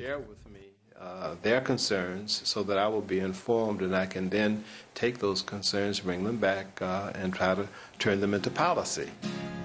美国国会号称是人民的议会，任何人只要通过简单的安检就能顺利进入。议员的办公室前常常挂着“欢迎请进”的牌子，民选代表们随时准备听取选民的呼声。Uh, once you get into the door，actually finding somebody that's 一旦你走进议员办公室，真的想找到什么人和你聊聊，找到负责相关问题的议员助手，这可不容易做到。这不是因为议员们不关心你的事情，这种说法不合适。基本上应该说，他们就是太忙了。议员们的助手大多是二十来岁的年轻人，他们工资不高，但活儿可不少。他们每天有几百封 email 要处理，不可能留意到每一个人，这是部分原因。他们每天接到很多电话，不可能一一回复。我想这就是问题所在，因为每个人都可以接触他们。太多声音一起涌入国会，就很难让一种声音盖过其他的。这就是说客们发挥作用的地方了。我们的很多客户、很多小组织曾试图自己实现自己的诉求，但就是做不到。于是他们转而利用我们的专场，我们可以帮他们在众多的请愿者中脱颖而出。从比舍普的角度看，每天纷至沓来的说客并没有让他感到厌烦，相反，他看到了说客们的积极作用。Yes, I do. Obviously, members of Congress. 是的，我喜欢和说客们合作。很明显，议员们和当选官员。无论是地方、州还是联邦一级，我们都不可能擅长所有的专业。当请愿者来找我们的时候，他们要讲的话题可能我并不熟悉，因此我需要一个专家在场。我必须做研究，以便手头有足够的背景知识。美国政坛也是一样，有些问题我可能并不熟悉。当说客们来找我的时候。他们可以教我思考这一问题的角度和基本知识。说客们不但能够协助议员做决策，更能有效地帮助选民们实践宪法赋予他们的请愿自由。I think it's an assistant. I think that's all lobbyists are. 我觉得游说对公民的请愿权而言是一种协助。我想游说的议题是为了民众。说客们了解政府运作，我们比普通公民更熟悉游说的过程，理解运作中的细微差别。你知道，普通公民不了解他们要打多少次电话给国会的工作人员才会收到回音，或找到专门处理这类问题的议员助手，因为每个议员办公室都有很多工作人员，能准确处理一条信息是作为说客的重要素质。另外，说客们还要建立良好的人脉，会和人打交道。在其他工作中，如果你说自己是个人精，这可能意味着你没有太多的技能；但在游说行业，这可能是最重要的素质。当你具备了这些技能，你就能将它们整合在一起。因此，所有的说客都能成为百姓和机构的请愿助手。他们需要一个声音，有效地向国会传递他们想表达的意见。在卡尼托尔及其团队的帮助下，迪克感到自己的国会请愿颇为成功。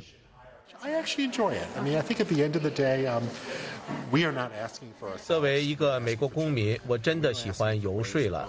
最终我们不是为了自己而是为了孩子们。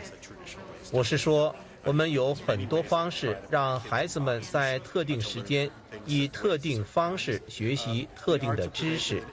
游说有意思的地方是，你能游说成功，这就是游说的目的。从清晨到傍晚，国会山上每天都发生着这样的游说故事。繁忙而多样的请愿方式也延伸到地方议会。形形色色的说客穿梭于立法者中间，怀揣着选民们的渴望，试图在立法决策中反映特定的诉求。过程或许漫长而艰辛，但我们预祝他们能早日游说成功，为选民讨到满意的说法。那么，游说与腐败之间的红线在哪里？这可是公民请愿中微妙的灰色地带。那么，在请愿自由系列片的最后一集呢，让我们直接把这个话题抛给议员和说客，听他们亲口说一说如何有效地行使宪法权利，又能够巧妙地规避红线。二零零六年一月三日，美国游说业教父杰克·阿伯拉莫夫伏法。承认犯有共谋、欺诈和逃税三项重罪，而他的德州老乡、美国国会众议院前共和党领袖汤姆·迪莱首当其冲，受到连累。据报道，阿伯拉姆夫曾向迪莱提供礼物、免费旅行和政治现金，以交换其对阿伯拉姆夫游说集团客户的支持。此时，迪莱的一些共和党同僚趁机跳出来攻击他。彻底断送了迪莱的政治前途。说客与议员的权钱丑闻时常在华盛顿上演，让人们对游说行当产生了质疑。横在请愿自由与腐败之间的红线究竟在哪里呢？That lobbying, if you will, is totally proper and phenomenon. 游说完全是政府中的正当现象，但如果说客们不只承诺选票，还承诺竞选现金，就值得怀疑了。比如说，嘿，如果你这么做，我不仅会投你的票，还会花钱或者给你钱帮你竞选，这就走到了贿赂或半贿赂的边缘，这就是不正当行为。将竞选与游说分开，这正是卡尼托尔出入议员办公室时不踩红线的诀窍。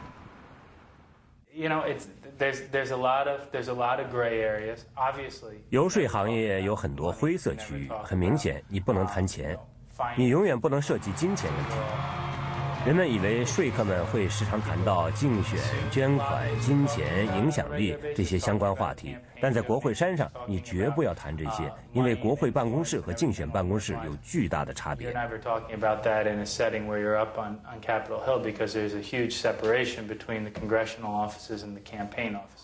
Well, money, money is part of it. There, there isn't a clear line. Um, 金钱是游说和腐败之间的界限之一，但两者之间没有明显的界限。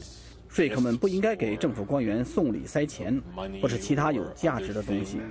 我不记得法律规定的具体价值是多少，但是严肃的政府官员要特别小心这一点。Government officials who take that very seriously are very careful about it. 议员们的确很小心。Uh, well, we have uh, rules of ethics uh, that we have to follow, and of course. 我们有议员必须遵守的规矩和操守。当然，这些规定都要求我们接受游说时不能有利益冲突，或者有利益交换，不能以金钱和礼物为前提。如果你这么做了，你不仅会因为触犯职业操守而受到审查，而且要冒着触犯刑法、冒着坐牢的风险。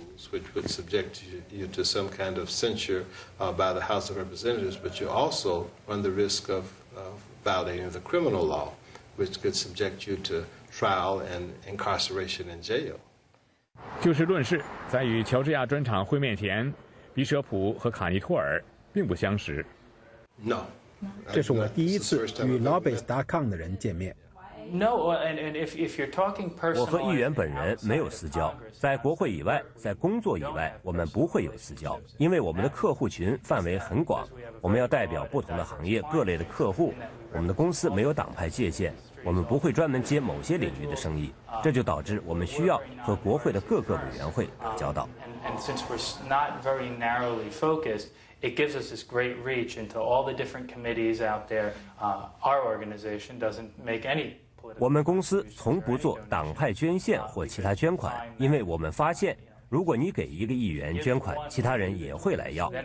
如果你没有足够的现金给每个人，你最终会伤到自己，因为有人会提醒你，你没给他们捐钱。因此，我们决定，我们和议员的关系就是就事论事。惠特摩尔是华盛顿茶党社团的创始人。他曾经组织过大型的国会游说活动。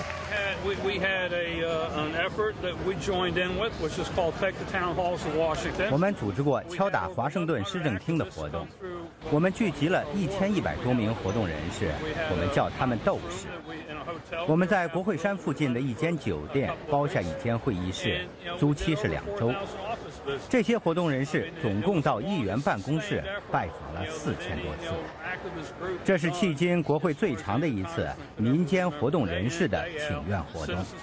每一天，我们就是到各个议员办公室去串门，表达我们的心声。在这场大规模的游说攻势中，惠特莫尔从没有提到过“利益”这两个字。他认为游说中最重要的是礼貌。在游说过程中，基本上你表达自己的看法时要礼貌，不能让人觉得讨厌或言语不当。请愿时，你可以去任何地方。见你选区的议员助手和他们聊天当然，如果你想直接和议员会面，你需要提前预约。每当说客与议员传出行贿受贿的丑闻，国会就会加强对议员操守问题的规定，让游说业一片肃杀。卡尼托尔则发现，要做好这门生意，有个更聪明的做法。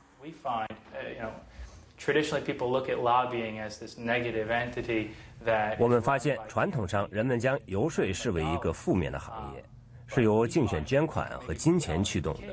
但我们发现，如果你能扎实的做好一个案例，讲清楚这个问题如何影响一个州，如何影响特定的选区，这其实是游说活动应该包含的内容。因为到最后，议员们需要争取连任，首先需要了解选民的利益，以争取选票。如果你能强有力地陈述这个议题为什么会让议员们受益，如何影响他们，他们就会为你敞开大门，这比金钱更有用。正是这个民选制度的存在，让手握立法大权的议员们不敢轻视请愿者的心声。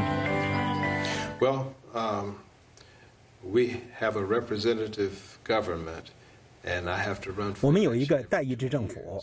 众议员每两年要改选一次，因此当人们来找我要求帮助的时候，很重要的一点是我要积极回应，让他们知道我是他们的代表。如果我不能这么做，两年后我再次参选的时候，他们会说：“哦，不不不，你没有顾及我们的利益，我们要选别人。” No, no, no. He does not look after our interests very well, and so we need to put somebody else in that job.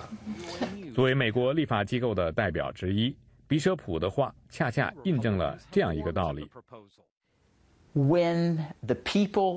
当人民害怕政府时，这就是暴政；当政府怕人民时，这就是自由。换句话说，请愿的方式可以多种多样，游说的红线还有被跨越的危险。但权利法案明文保证，人民把权力。交托到政府手上，却留下了请愿的主动权。听取、接受他们的诉求，是官员和议员不容推却的职责。因为社会的每个成员已达成共识，当民意表达畅通无阻，自由社会才有活力之源。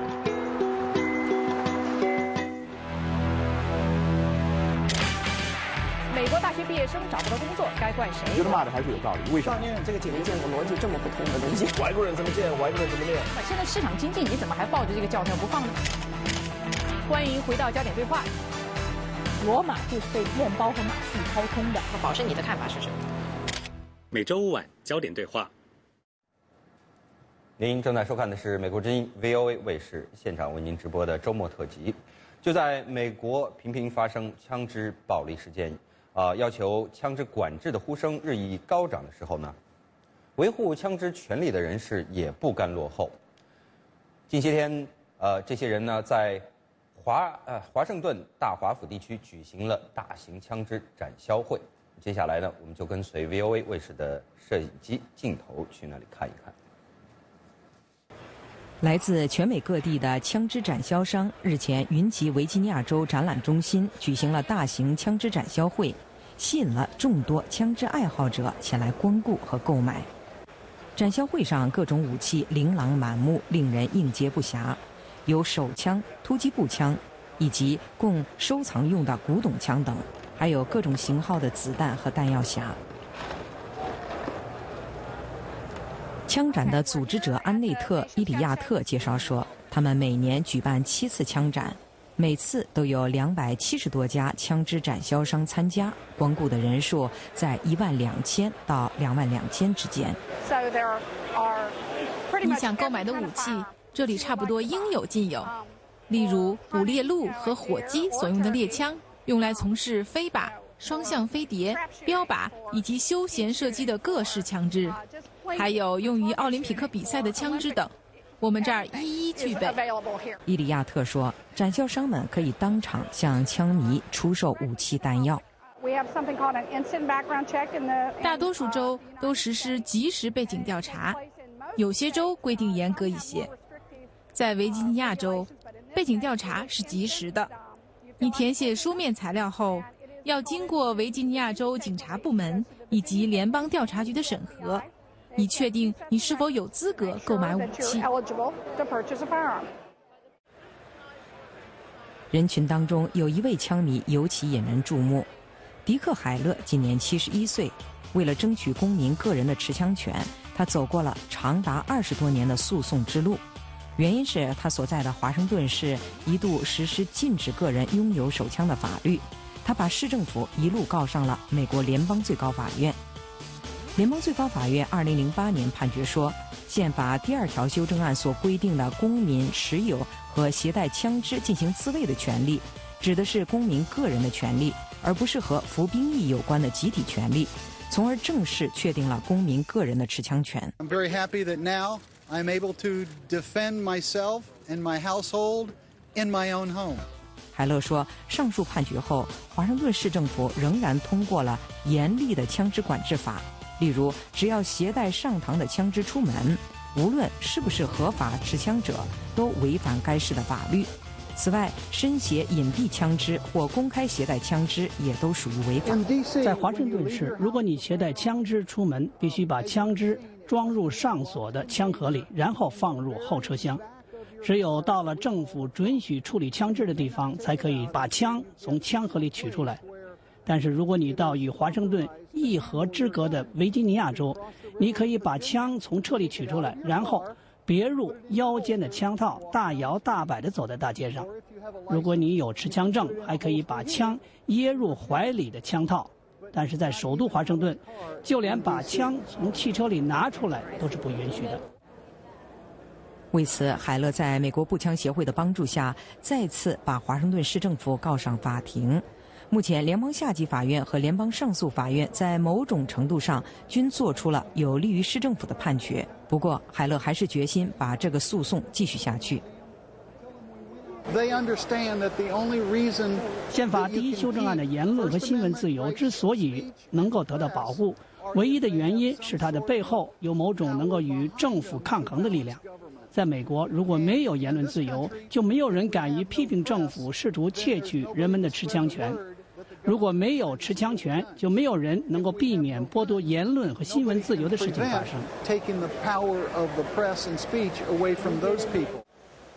布鲁斯来自马里兰州，他说，马里兰州的枪支管制法也非常严格，得到携带隐蔽枪支许可几乎不可能。而美国大多数州都属于有权持枪州，基本前提是你可以携带隐蔽枪支进行自卫。正因为有了宪法第二修正案，其他修正案所赋予公民的各项权利才能得到实施和保障。这一点在上帝赋予我们的宪法权利中已经明确规定了。有些人认为，我们不配拥有这些权利，因为这些权利不是与生俱来的，是可以随己意修改的。现在出现了本末倒置的情况，那就是人民畏惧政府，应该是政府畏惧人民才。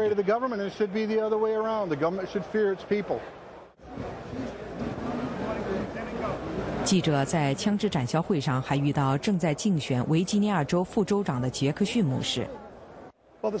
宪法第二条修正案定，保障自由州的安全需要有管理良好的民兵，因此人民持有和携带武器的权利不得侵犯。我认为美国开国先父真正要传达的理念是：既然将政府武装起来，就要对有可能出现的专制加以约束，人民也应该有权武装自己。国防部工作人员史蒂夫表示，宪法第二修正案对公民个人意义重大。第二修正案意味着保护个人权利和自由的能力。美国在建国之初没有常备军，人们需要自己佩戴枪支，保护自己、家人以及房产。电脑工程师贾斯廷拥有四支枪，其中一把是中国制造的五十六式自动步枪。他为能生活在美国这个文明的社会感到欣慰。我认识到，我不可能总有人在身边保护我，我可以用枪来保护自己、妻子和儿子。因此，宪法第二修正案的持枪权对我非常珍贵。与此同时，主张枪支管制的各界人士也在积极呼吁实施更加严厉的枪支管制法。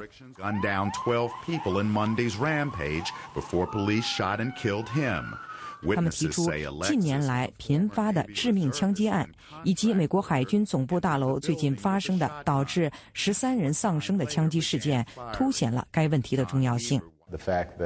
我们没有一个足够严格的背景调查系统，这一事实使我们更容易受到这类大规模枪击事件的威胁。当百分之九十的美国人认为人们在购枪之前应该进行背景调查，而我们在国会却争取不到投票时，这说明我们的民主出现了破裂。不过，严格枪支管制的立法在国会一再遇到阻力。二零一三年年初，一项枪支管制法案因为众多共和党人以及部分民主党人的反对而流产。I think we're numb, quite frankly. 坦率地说，我们对枪支管理问题麻木不仁。很多人干脆接受这么一个事实，以及这些只是我们不得不常常面对的孤立事件而已。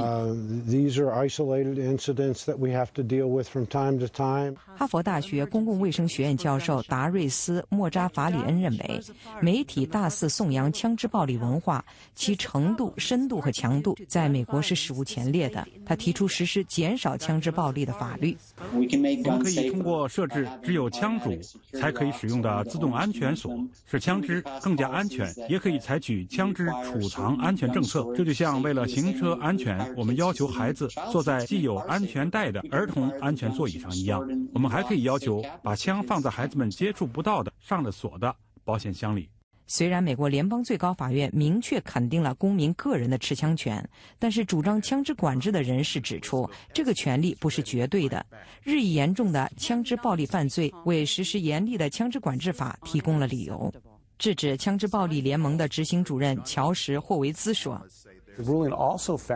联邦最高法院在海勒一案中同时指出，拥有和携带枪支权也有合理的例外。”例如，犯罪分子因家庭暴力罪被捕者被法庭裁定构成威胁，还有精神疾病者在自己家中没有权利拥有枪支。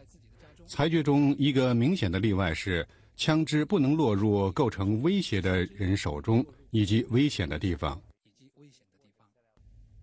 根据美国国会研究服务中心二零一三年三月公布的一份报告，过去三十多年，美国一共发生了七十八起大规模枪击事件，导致五百四十七人丧生。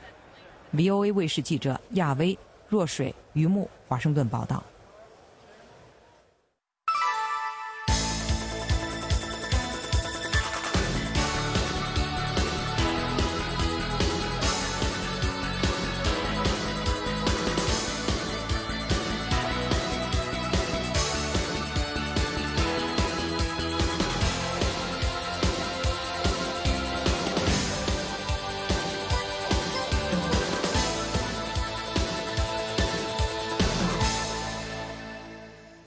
欢迎您继续收看我们 VOA 卫视的周末特辑。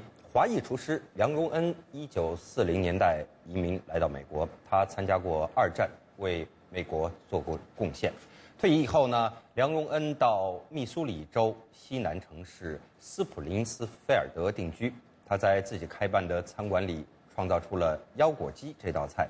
那么这一道菜也成为成为了美国中餐馆的一个必备的选择。接下来，请看我美国人。电影明星布拉德·皮特和以政治立场极为保守著称的美国前司法部长约翰·阿什克罗夫特，看起来生活在两个不同的世界。As described by the CIA's interrogation，其实他们来自同一个地方——美国中部密苏里州的斯普林菲尔德。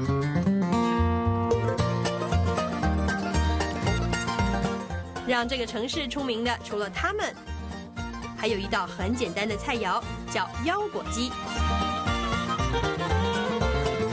You know, we have Cassie chicken, and we have Brad Pitt. What can we say? 我们这儿有腰果鸡，有布拉德皮特，可以说已经别无所求了。皮特时常回家看看，而且他很喜欢吃腰果鸡。You know, John Ashcroft, before he went 阿什克罗夫特在加入布什班子以前，总是到我们这里来就餐，很好的人。但我认为斯普林菲尔德风格的腰果鸡更重要，这道菜才塑造了我们这个地方。腰果鸡也成就了约翰一家开办的文华饭店。这家餐馆可以同时容纳五百六十人进餐，在整个美国中西部地区属于规模最大的中餐厅之一。很难想象一个十来万人口的中等城市可以支撑起这么大的中餐馆。I feel, I feel very grateful. He's the one who paved our way. 我很感谢梁荣恩先生，没有梁先生到斯普林菲尔德来，我们不可能有今天。We probably wouldn't be here now. 梁荣恩一九二零年出生，他跟约翰一家交往了近半个世纪。老人早在一九九七年就已经退休，但他常来文华饭店转一转。一九四四年六月六号，我参加了诺曼底登陆。梁荣恩一九四零年移民美国，参加过二战。一九五一年开始定居斯普林菲尔德。一九六三年开办了自己的中餐馆名园，随后推出了腰果鸡，这道菜大受欢迎。I went to the Hong Kong, had some castle chicken, the cook with the steamer. 我去香港吃了腰果鸡，他们用蒸过的鸡。回斯普林菲尔德以后，我改成了炸鸡，因为本地人喜欢吃炸鸡。烹调过程其实很简单：一寸见方的鸡块，裹上面粉后，放到油锅里炸至熟透，沥干后装盘。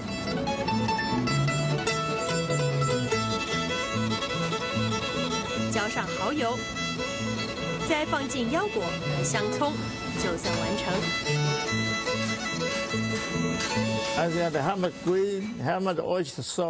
放多少蚝油和糖？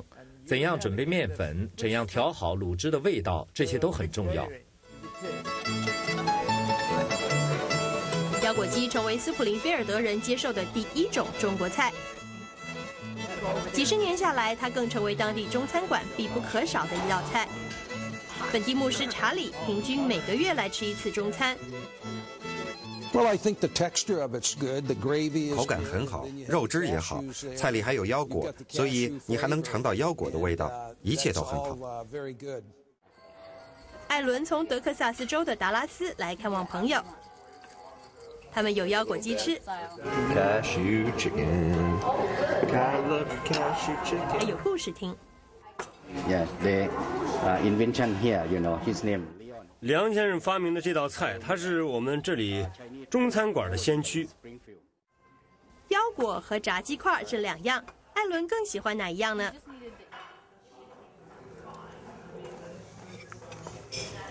？Cashew，嗯，腰果，我喜欢腰果一些。You like chicken or cashew？希拉的答案不一样。Both，两样都喜欢。希拉今年才五岁，有他们这样的年轻消费者，中餐馆未来的生意不用发愁。Yeah, it's it's it's tremendous. 腰果鸡太重要了，我们卖很多鸡，很多很多。果鸡是所有中餐馆的当家菜。靠了腰果鸡的吸引力，斯普林菲尔德的中餐馆从梁荣恩一家发展到七十多家。按照人口平均计算，中餐馆数量居全美中等城市之首。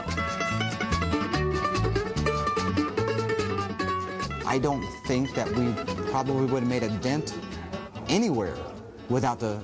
如果没有腰果鸡，我们这个城市不会有什么名气。非常有意思，一道菜可以定义一座城市。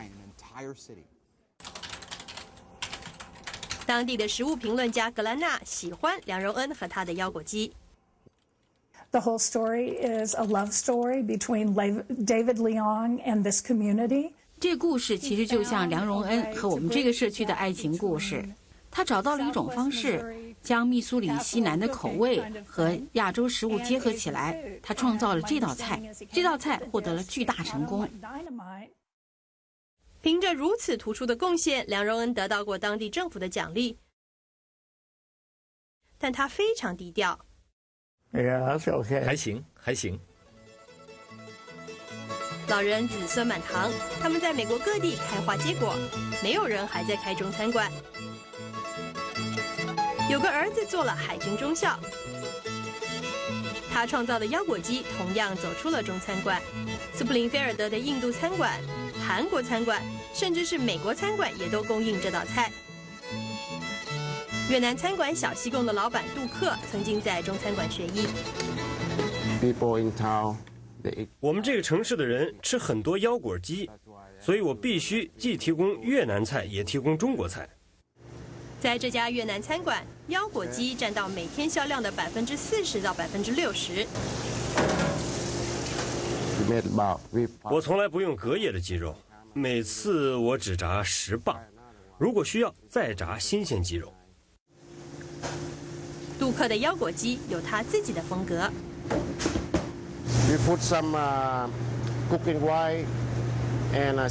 我还要加上料酒、芝麻油和鸡汤。小份的腰果鸡三点九九美元，大份是四点九九美元。它到底算是中国菜还是美国菜呢？这是美国化的中国食物，是满足美国人口味的。不应该算中国菜了，它算斯普林菲尔德菜，属于美国的中西部。当地土生土长的格兰纳酷爱腰果鸡。我要烹调一道替代品。尽量减少油炸，更健康一些。所以呢，自己要有些创造。它的鸡肉只需要稍微煎过就好。接着放进烤箱，直至熟透。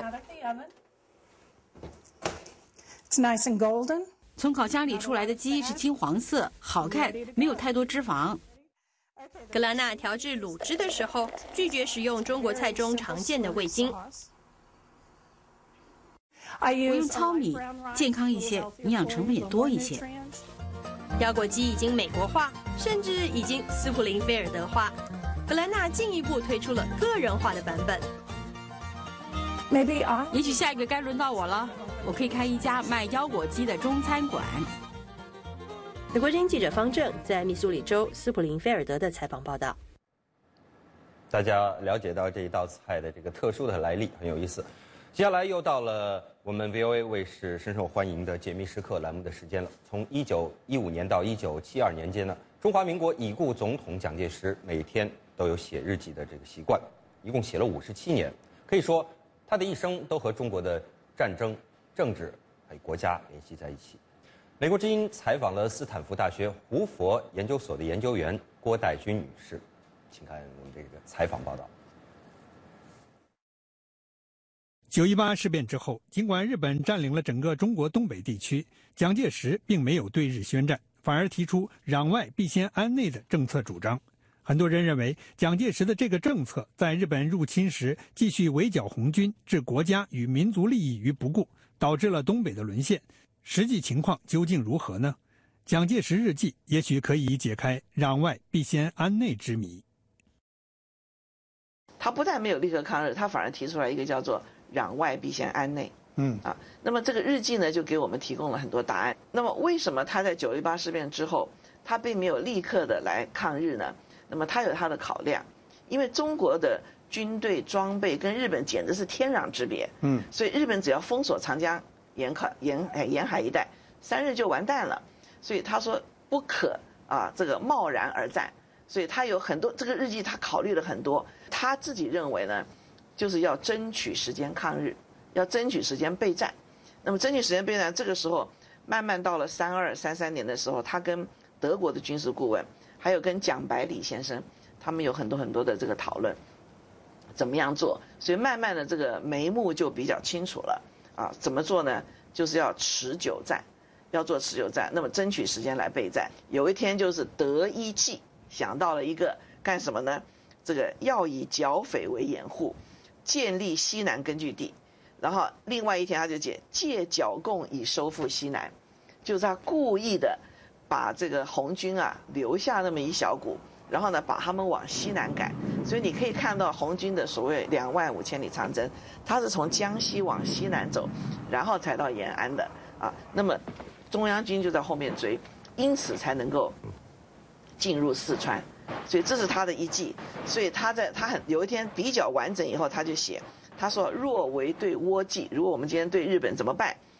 以剿匪为掩护抗日之原则。”一九三六年十二月十二日，东北军的张学良和西北军的杨虎城在西安发动兵谏，扣押了到西安督察剿共行动的蒋介石，要求他停止剿共，一致对外。蒋介石与共产党携手抗日，国共第二次合作形成。西安事变使张学良成了共产党眼中的英雄。而对于蒋介石和中华民国来说，张学良是有功还是有过呢？他为什么那么样的失望跟愤怒，对张学良那么样的不能原谅，是因为他已经打算这个一切都布局好了，迁都什么什么都弄好之后，那么陈诚和卫立煌的军队已经在百灵庙准备，就要一举就把红军歼灭了，结果呢，人算不如天算，就差那么两个礼拜。发生了西安事变，所以他写汉卿就是张学良误我大事矣，汉卿坏我一盘好棋。如果是到后来，到一九四九年以后，蒋介石会不会认为 这汉卿这坏的个大事是国家大事啊？是，当当然那个时候也没有想到最后是改变历史的大事嘛。但至少当时汉卿就是张学良，起码就是这件事把这个蒋介石最后剿共灭共的这个企图给打掉第一个剿共灭共的企图打掉，第二个就是他还没有准备好。他本来希望有六十个师，那么事实上没有，最后这个马上就仓促应战了嘛，就大家就联合起来就要打仗了，所以三七年就宣战了。那这个整个的这个训练都还没有完备嘛，所以很多的遗憾了。中国抗日战争期间，中国和日本曾经尝试过举行和平谈判，中国内部也出现主战派和主和派之争，甚至成立了以汪精卫为首的依附于日本的政权。蒋介石领导的中华民国政府到底有没有与日本和汪精卫政府暗通款曲？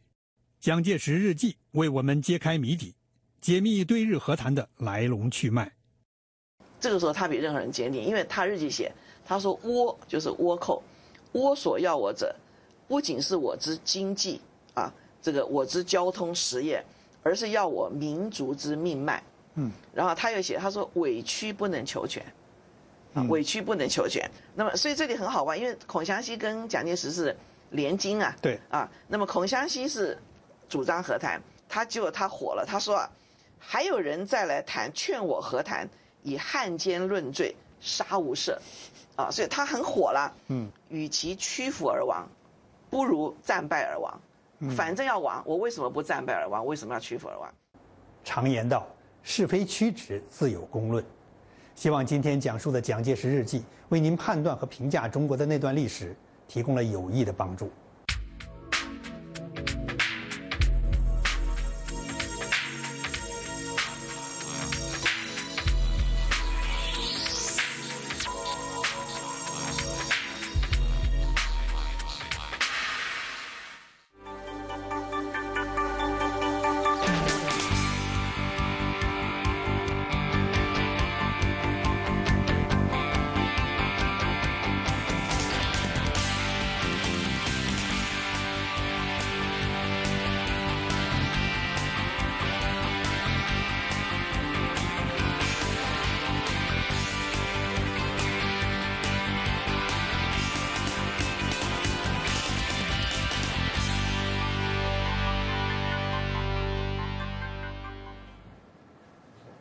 感谢您收看我们今天的 VOA 卫视的周末专辑节目。如果您对我们的节目有任何的意见建议的话呢，欢迎您寄送电子邮件给我们，我们的电邮信箱是 VOA 新闻 at gmail 点 com。节目最后提醒您，北京时间每天晚上八点到十点，请您准时锁定 VOA 卫视。祝您有个愉快的夜晚周末，我是肖寻，再见。